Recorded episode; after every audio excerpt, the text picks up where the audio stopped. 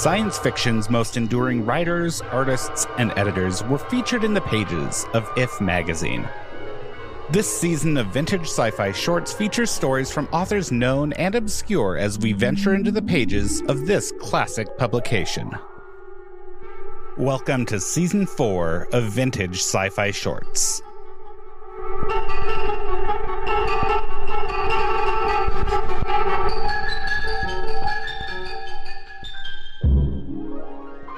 Wanted to go home, back to the planet they'd known. But even the stars had changed. Did the fate of all creation hinge upon an empty bottle? An Empty Bottle by Mari Wolf, published in September 1952 in Volume 1 of If magazine. Hugh McCann took the last of the photographic plates out of the developer and laid them on the table beside the others. Then he picked up the old star charts, Volume 1, Number 1, maps of space from various planetary systems within a hundred light years of Sol. He looked around the observation room at the others. We might as well start checking. The men and women around the table nodded. None of them said anything. Even the muffled conversation from the corridor beyond the observation room ceased as people stopped to listen. McCann set the charts down and opened them at the first sheet, the composite map of the stars as seen from Earth. Don't be too disappointed if we're wrong, he said. Amos Carhill's fists clenched. He leaned across the table. You still don't believe we're near a Sol, do you?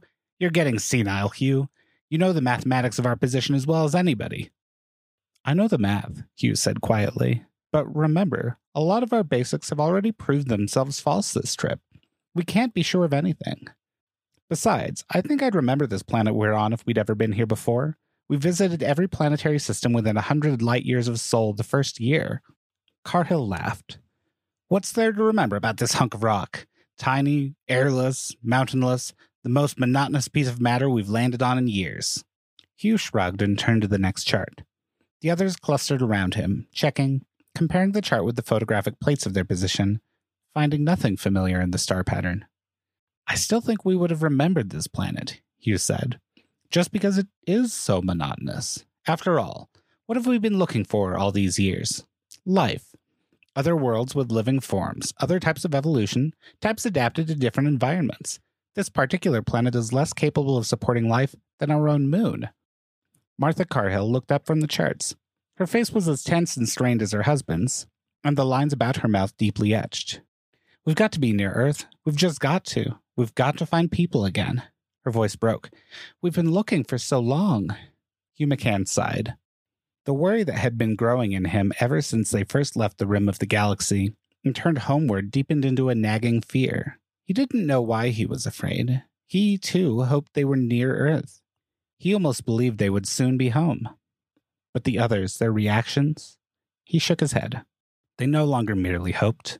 With them, especially with the older ones, it was faith, a blind, unreasoning, fanatic faith that their journey was almost over and they would be on Earth again and pick up the lives they had left behind 53 years before. Look, Amos Carhill said, here are our reference points. Here's Andromeda Galaxy, and the Dark Nebula, and the arch of our own Milky Way. He pointed to the places he had named on the plates. Now we can check some of these high magnitude reference stars with these charts. Hugh let him take the charts and go through them, checking, rejecting. Carhill was probably right. He'd find Sol soon enough. It had been too long for one shipful of people to follow a quest, especially a hopeless one. For 53 years, they had scouted the galaxy, looking for other worlds with life forms. A check on diverging evolutions, they had called it. Uncounted thousands of suns without planets, bypassed. Thousands of planetary systems, explored or merely looked at and rejected. Heavy, cold worlds with methane atmospheres and lifeless rocks without atmospheres, and even Earth sized, Earth type planets with oceans and oxygen and warmth, but no life. No life anywhere. That was one of the basics they had lost years ago their belief that life would arise on any planet capable of supporting it. We could take a spectrographic analysis of some of those high magnitude stars, Carhill said. Then abruptly he straightened, eyes alight, his hand on the last chart. We don't need it after all. Look, there's Sirius, and here it is on the plates. That means Alpha Centauri must be. He paused. He frowned and ran his hand over the plate to where the first magnitude star was photographed. It must be Alpha Centauri. It has to be. Except that it's over five degrees out of position. Hugh looked at the plate, and then at the chart, and then back at the plate again. And then he knew what it was that he had feared subconsciously all along. You're right, Amos, he said slowly. There's Alpha Centauri, about 20 light years away. And there's Sirius, and Arcturus, and Betelgeuse, and all the others. He pointed them out, one by one, in their unfamiliar locations on the plates. But they're all out of position in reference to each other. He stopped. The others stared back at him, not saying anything. Little by little, the faith began to drain out of their eyes. What does it mean? Martha Carhill's voice was only a whisper. It means that we discarded one basic too many, Hugh McCann said. Relativity, the theory that our subjective time here on the ship would differ from objective time outside. No, Amos Carhill said slowly. No, it's it's a mistake, that's all. We haven't gone to the future. We can't have. It isn't possible that more time has elapsed outside the ship than why not? Hugh said softly. Why not millions of years? We've exceeded the speed of light many times. Which disproves that space time theory in itself, Carhill shouted. Does it? Hugh said. Or does it just mean that we never really understood space time at all? He didn't wait for them to answer. He pointed at the small, far from brilliant star that lay beyond Alpha Centauri on the plates. That's probably Sol. If it is, we can find out the truth soon enough. He looked at their faces and wondered what their reactions would be if the truth was what he feared.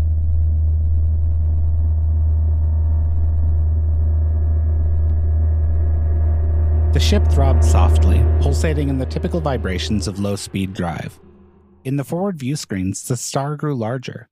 The people didn't look at it very often. They moved about the corridors of the ship, much as they usually moved, but quietly. They seemed to be trying to ignore the star. You can't be sure, Hugh. Nora McCann laid her hand on her husband's arm. No, of course I can't be sure. The door from their quarters into the corridor was open. Several more people came in, young people who had been born on the ship. They were talking and laughing. Would it be so hard on the young ones, Hugh? They've never seen the Earth. They're used to finding nothing but lifeless worlds everywhere. One of the young boys in the hall looked up at the corridor view screen and pointed at the star and then shrugged. The others turned away, not saying anything. And after a minute, they left and the boy followed them. There's your answer, Hugh McCann said dully. Earth's a symbol to them. It's home. It's a place where there are millions more like us. Sometimes I think it's the only thing that has kept us sane all these years the knowledge that there is a world full of people, somewhere, that we're not alone. Her hand found his and he gripped it, almost absently, and then he looked up at their own small view screen. The star was much bigger now. It was already a definite circle of yellow light a yellow G type sun, like a thousand others they had approached and orbited around and left behind them, a yellow sun that could have been anywhere in the galaxy. Hugh, she said after a moment, do you really believe that thousands of years have gone by outside? I don't know what to believe. I only know what the plates show. That may not even be Sol up ahead, she said doubtfully. We may be in some other part of space altogether, and that's where the charts are different. Perhaps, but either way, we're lost lost in space or in time or in both. What does it matter? If we're just lost in space, it's not so, so irrevocable. We could still find our way back to Earth, maybe. He didn't answer. He looked up at the screen and the circle of light and his lips tightened. Whatever the truth was, they didn't have long to wait. They'd be within gravitational range in less than an hour. He wondered why he was reacting so differently from the others. He was just as afraid as they were. He knew that but he wasn't fighting the thought that perhaps they had really traveled out of their own time. He wondered what it was that made him different from the other old ones, the ones like Carhill, who refused to even face the possibility, who insisted on clinging to their illusions in the face of the photographic evidence.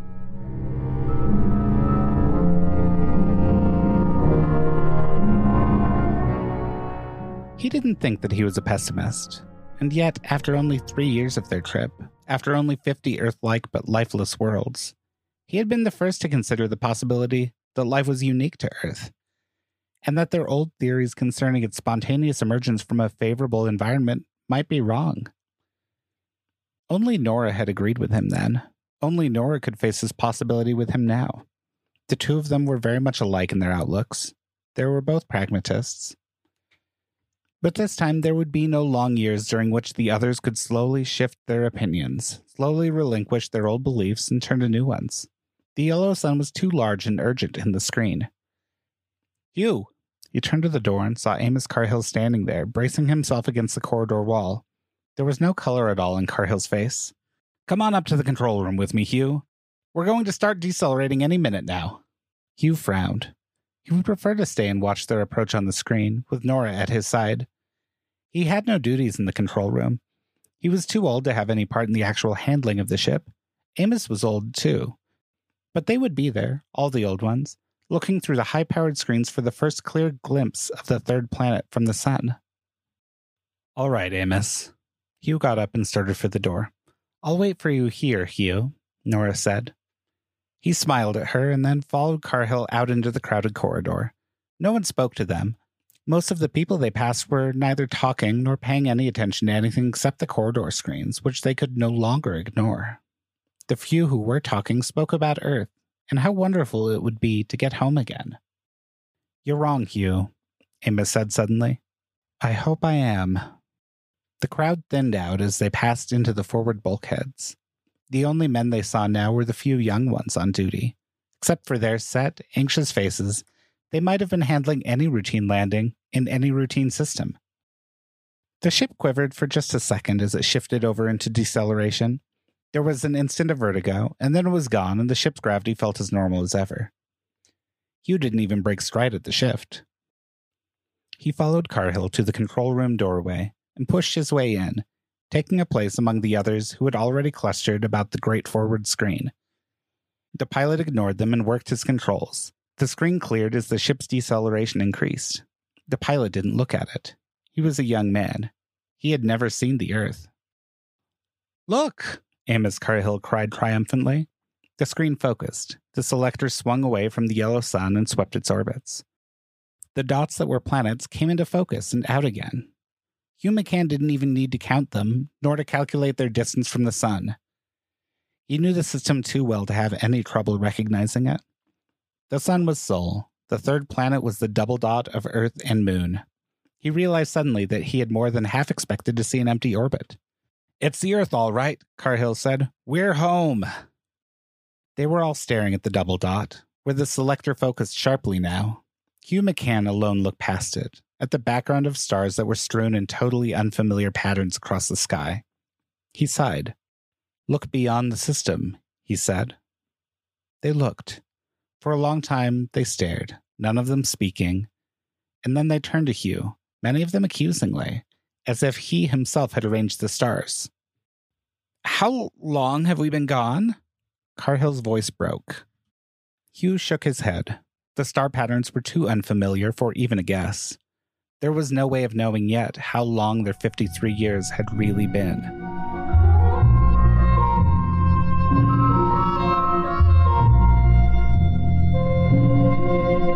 Carhill shook his head slowly. He turned back to the screen and stared at the still featureless dot that was the Earth. We can't be the only ones left, he said. No one answered him. They were still stunned. They couldn't even accept yet the strange constellations on the screen. End of the voyage. 53 years of searching for worlds with life. Now Earth, under an unfamiliar sky, and quite possibly no life at all. Anywhere except on the ship. We might as well land, McCann said. The ship curved away from the night side of the Earth and crossed again into the day. They were near enough so that the planetary features stood out sharply now, even through the dense clouds that rose off the oceans. But although the continental landmasses and the islands were clearly defined, they were as unrecognizable as the star constellations had been. That must be North America, Amos Carhill said dully. It's smaller than the continent on the night side. It might be anywhere, Hugh McCann said. We can't tell. The oceans look bigger too. There's less land surface. He stared down at the topography thousands of miles below them. Mountains rose jaggedly. There were great plains and crevices and a rocky, lifeless look everywhere. No soil, no erosion, except from the wind and the rains. There's no chlorophyll in the spectrum, Haynes said. It seems to rule out even plant life. I don't understand. Martha Carhill turned away from the screen. Everything's so different. But the moon looked just exactly like it always did. That's because it has no atmosphere, Hugh said, so there's no erosion, and no oceans to sweep in over the land. But I imagine that if we explored it, we'd find changes, new craters, maybe even new mountains by now. How long has it been? Carhill whispered. And even if it's been millions of years, what happened? Why aren't there any plants? Won't we find anything? Maybe there was an atomic war, the pilot said. Maybe. Carhill had thought of that too. Probably all of them had. Or maybe the sun novaed. No one answered him. The concept of a nova, and then of its dying down, until now the sun was just as it had been when they left, was too much. The sun looks hotter, Carhill added. The ship dropped lower, its preliminary circle of the planet completed. It settled in for a landing, just as it had done thousands of times before, and the world below could have been any of a thousand others. It dropped quickly, breaking through the atmosphere, writing it down.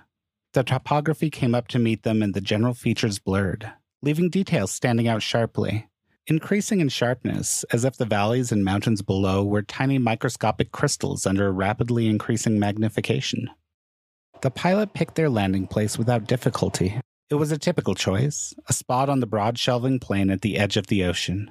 The type of base from which all tests on a planet could be run quickly, and a report written up, and the files of another world closed and tagged with a number, and entered in one of the great storage encyclopedias. Even to Hugh, there was an air of unreality about the landing, as if this planet wasn't really Earth at all, despite its orbit around the sun, despite its familiar moon. It looked too much like too many others. The actual landing was over quickly. The ship quivered, jarred slightly, and then was still, resting on the graveled plain that had obviously once been part of the ocean bed. The ocean itself lay only a few hundred yards away. Hugh McCann looked out through the view screen, turned to direct vision now. He stared at the waves swelling against the shore, and his sense of unreality deepened. Even though this was what he had more than half expected, he couldn't quite accept it yet. We might as well go out and look around, he said. Air pressure, Earth norm. Haynes began checking off the control panel by rote. Composition, oxygen, nitrogen, water vapor. There's certainly nothing out here that could hurt us, Martha Carhill snapped. What could there be? We might check for radioactivity, Hugh said quietly. She turned and stared at him. Her mouth opened and then snapped shut again. No, Haynes said. There's no radioactivity either. Everything's clear. We won't need spacesuits. He pressed the button that opened the inner locks. Carhill glanced over at him and then switched on the communicator, and the noises from the rest of the ship flooded into the control room. Everywhere, people were milling about. Snatches of talk drifted in, caught up in the background as various duty officers reported clearance on the landing. Most of the background voices were young, talking too loudly and with too much forced cheerfulness about what lay outside the ship. Hugh sighed, as aware of all the people as if he were out in the corridors with them. It was the spaceborne ones who were doing most of the talking. The children, the young people, the people no longer young but still born since the voyage started, still looking upon Earth more as a wonderful legend than as their own place of origin. The old ones, those who had left the Earth in their own youth, had the least of all to say. They knew what was missing outside. The younger ones couldn't really know. Even the best of the books and the pictures and the three dimensional movies can only give a superficial idea of what a living world is like. Hugh, Carhill clutched his arm. Yes, Amos? There must be people somewhere. There have to be. Our race can't be dead. Hugh McCann looked past him, out at the sky and the clouds of water vapor that swirled up to obscure the sun. The stars, of course, were completely hidden in the daylight. If there are any others, Amos, we can be pretty certain they're not on Earth. They may have left. They may have gone somewhere else. No. Martha Carhill's face twisted and then went rigid. There's no one anywhere. There can't be. It's been too long. You saw the stars, Amos. The stars. All wrong, every one of them. Her hands came up to her face and she started to cry. Amos crossed over to her and put his arms around her. Hugh McCann watched them for a moment, and then he turned and left them and went out through the locks after the young people. He didn't know what to think. He wished that they had never turned back to Earth at all, that they had kept going, circling around the rim of the galaxy forever. He went through the outer lock and then down the ramp to the ground. He stood on the Earth again, for the first time since his early youth. And it was not the same. There was bare rock under his feet and bare rock all around him gravels and boulders and even fine grained sand. But no dust, no dirt, no trace of anything organic or even ever touched by anything organic.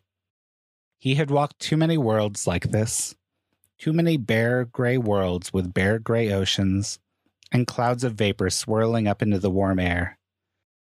Too many worlds where there was wind and sound and surfs where there should have been life, but wasn't.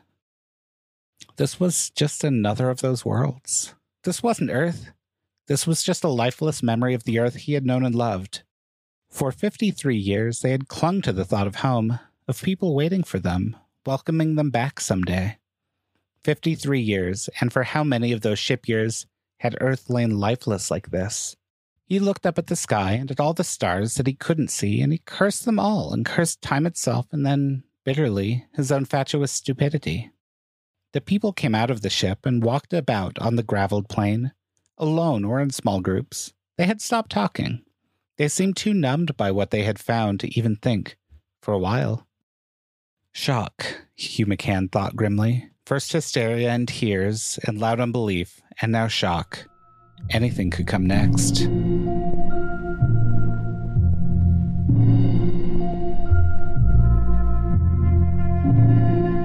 He stood with the warm wind blowing in his face and watched the people. In the bitter mood that gripped him, he was amused by their reactions. Some of them walked around aimlessly, but most, those who were active in the various departments, soon started about the routine business of running tests on planetary conditions. They seemed to work without thinking, by force of habit, their faces dazed and uncaring. Conditioning, Hugh thought. Starting their reports, the reports that they know perfectly well no one will ever read. He wandered over to where several of the young men were sending up an atmosphere balloon and jotting down the atmospheric constituents as recorded by the instruments. How's it going? he said. Earth norm, naturally, the young man flushed. Temperature's up, though, 93 and a 77% humidity. He left them and walked down across the rocks to the ocean's edge. Two young girls were down there before him, sampling the water, running both chemical and biological probing tests. Hello, Mr. McCann, the taller girl said dully. Want a report? Found anything? He knew already that there was nothing to find. If there were life, the instruments would have recorded its presence. No, water temperature 86, sodium chloride 4 fifths Earth normal. She looked up, surprised. Why so low? More water in the ocean, maybe. Or maybe we've had a nova since we were here last. It was getting late, almost sunset. Soon it would be time for the photographic star charts to be made. Hugh brought himself up short and smiled bitterly. He too was in the grip of habit. Still, why not? Perhaps they could estimate, somehow, how many millions of years had passed. Why? What good would it do them to find out? After a while, the sun set, and a little later, the full moon rose, hazy and indistinct behind the clouds of water vapor. Hugh stared at it, watched it rise higher until it cleared the horizon, a great bloated bulk. Then he sighed and shook his head to clear it and started to work. The clouds were thick. He had to move the screening adjustment almost to its last notch before the vapor patterns blocked out, and the stars were bright, and unwavering and ready to be photographed. He inserted the first plate and snapped a picture of the stars whose names he knew but whose patterns were wrong, some subtly, some blatantly. There was something he was overlooking, some other factor not taken into account. He developed the first plates and compared them with the star charts of Earth, as it had been before they left it, and he shook his head. Whatever the factor was, it eluded him. He went back to work. Oh, here you are, Hugh. He jumped at the sound of Carhill's voice. He had been working almost completely by habit, slowly swinging the telescope across the sky and snapping the plates, and trying to think. Why waste time on that? Carhill added bitterly. Who's ever going to see our records now? Behind Carhill, several of the other old ones nodded. Hugh was surprised that they had managed to come back to the ship without his hearing them. But of course, they had come back in at sundown, as usual on a routine check, and now they were gathering to compile their reports.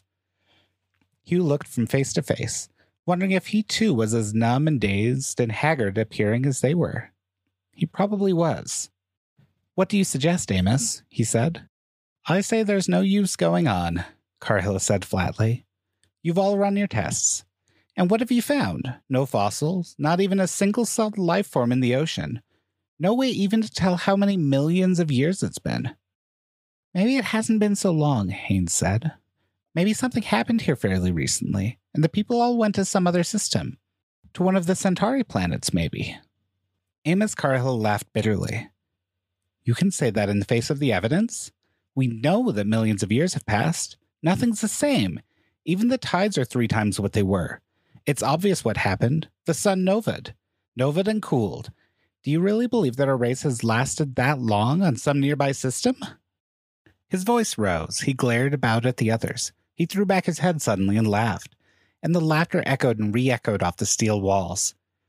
I say let's die now, Carhill cried. There's no use going on. Hugh was right, as usual. We shouldn't have tried to come back. We've been fools all these years, thinking we had a world to come home to. People muttered, crowded closer. They pushed into the observation room, shoved nearer to it in the outside corridor. They muttered in a rising note of panic as the numbing shock that gripped them gave way. Why not die here? Martha Carhill's voice rose shrill above the sound of her husband's laughter. We should have died here millions of years ago. Hugh McCann looked at her and Amos, and at all the others. He sighed. Why not? Why go on? There was no answer. Even a pragmatist gave up eventually, when the facts were all against him. He glanced down at the reports on the table. All the routine reports gathered together in routine form, written up in routine terminology. Reports on an Earth type planet that just happened to be the Earth itself. And then, quite suddenly, the obvious satisfactory answer came to him. The factors clicked into place, and he wondered why he hadn't thought of them long ago. He looked up from the reports at the people on the verge of panic, and he knew what to say to quiet them. He had the factors now. No, he cried. You're wrong. There's no reason at all to assume that our race is dead. Amos Carhill stopped laughing and stared at him, and the others stared also, and none of them believed him at all. It's simple, he cried. Why has so much time passed outside the ship, while to us only 53 years have gone by? Because we traveled too fast, Carhill said flatly. That's why. Yes, Hugh said softly. But there's one thing we've been forgetting. What we did, others could do also. Probably lots of expeditions started out after we left, all trying for the speed of light. They stared at him. Slowly, the dazed look died out of their eyes as they realized what he meant and what the concept might mean to them. The concept of other ships following them out into time. The concept of other men, also millions of years from the Earth they had left. You mean, Carhill said slowly, that you believe other people got caught in the same trap we did? That there may be others in this time also? Hugh nodded. Why not?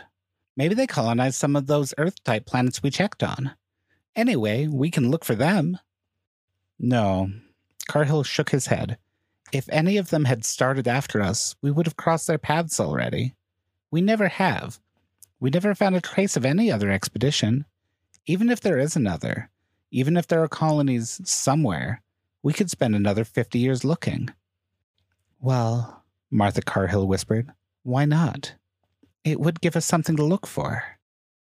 Hugh McCann glanced around the circle of faces and saw the new hope that came into them, the new belief that sprang into existence so quickly because they wanted to believe. He smiled, somewhat sadly, and picked up the pile of reports and the photographs he had just developed. Then he slipped out of the room, through the crowd outside, away from them and the rising hum of their voices. He didn't need to say anything more. The ship would go on.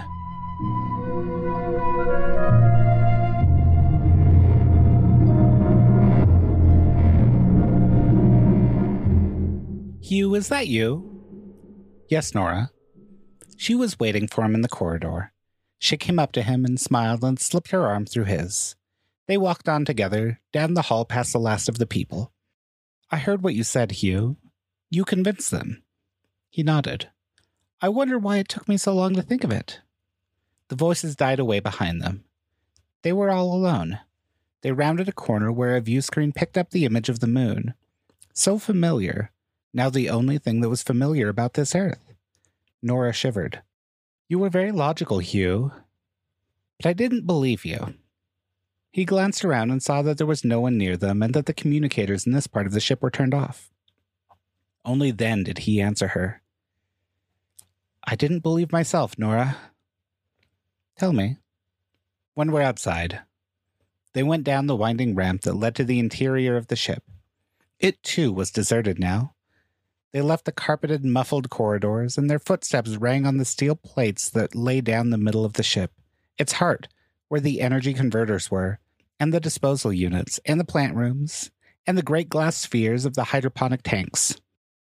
It's ironic, isn't it? Nora said slowly. We left here so long ago, looking for worlds with life, and we come back to find our own world dead. It's ironic, all right. He walked along the row of tanks until he came to the one he was searching for, and then he picked up a glass cylinder and filled it from the tank. I had to tell them something, Nora. They couldn't have gone on otherwise. The bottle was full. He stoppered it and then turned away. They crossed to the nearest lock and he pushed the button that opened it. They waited a few minutes until the door came open, and then they went out, down the ramp to the ground across the slippery rocks. Even through the clouds, there was enough light to see by. It's warm, she said. It always is now. They were approaching the ocean. The surf beat loudly in their ears. The spray was warm against their faces, almost as warm as the night wind. Tell me, she said. You know what really happened, don't you? I think so. I can't really be sure. They paused on the low ledge where he had stood earlier and watched the girls gather their data for the reports. At their feet, the waves washed up to the edges of the tide pools, eddying into and out of them softly. The water looked dark and cold, but they knew that it too was warm. There have been a lot of changes, and they all fit a pattern, he said. The temperature, the difference in salt content in the water, the higher tides, those things could happen for several reasons. But there's only one explanation for the other changes, the ones I found on the star charts. She waited. The water lapped in and out, reaching almost to where they stood. The Earth rotates faster now, he said, and the stars are nearer, much nearer than they were. Isn't that impossible? How do we know? We exceeded the speed of light. Who could say what continuum that might have put us in? I remember an analogy I read once in Layman's book on different theories of space time. The future and the past, two branches of a hyperbola, each with the speed of light as its limit. You mean, she whispered, that we're not in the future at all? We're in the past, the far past, before there was any life on Earth? He looked down at the pools of water at their feet, the lifeless water that, according to all their old discarded theories, should have been teeming with life. He nodded slowly and lifted the glass cylinder he had brought from the ship and stared at it. That bottle, she whispered. You filled it with bacteria, didn't you? He nodded again. You're mad, Hugh. You can't mean that that bottle is the origin of life on Earth. You can't. Maybe this isn't our Earth, Nora. Maybe there are thousands of continuums and thousands of Earths, all waiting for a ship to land someday and give them life. Slowly, he unstoppered the cylinder and knelt down at the water's edge. For a minute, he paused, wondering if there were other continuums or only this one, wondering just how deep the paradox lay.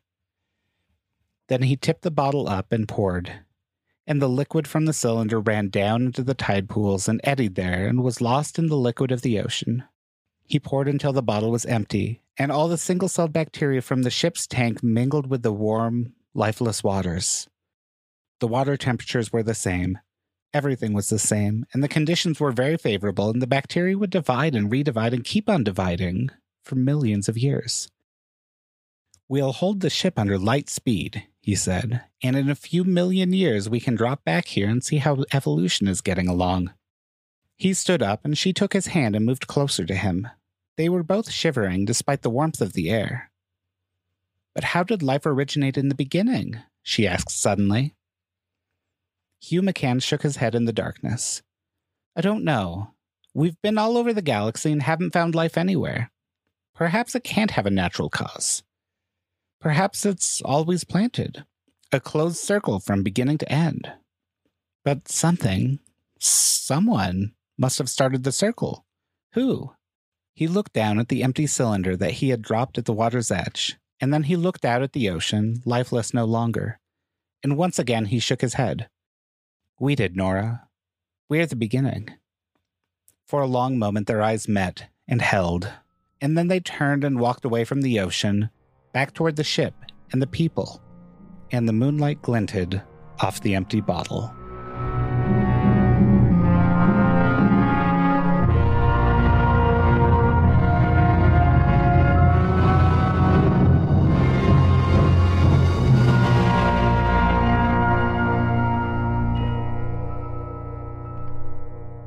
Mari Wolf's influence on science fiction is one that has endured over the past 70 years.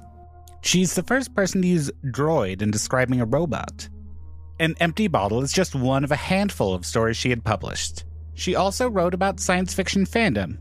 In addition to her fiction writing, she also worked at Jet Propulsion Laboratory.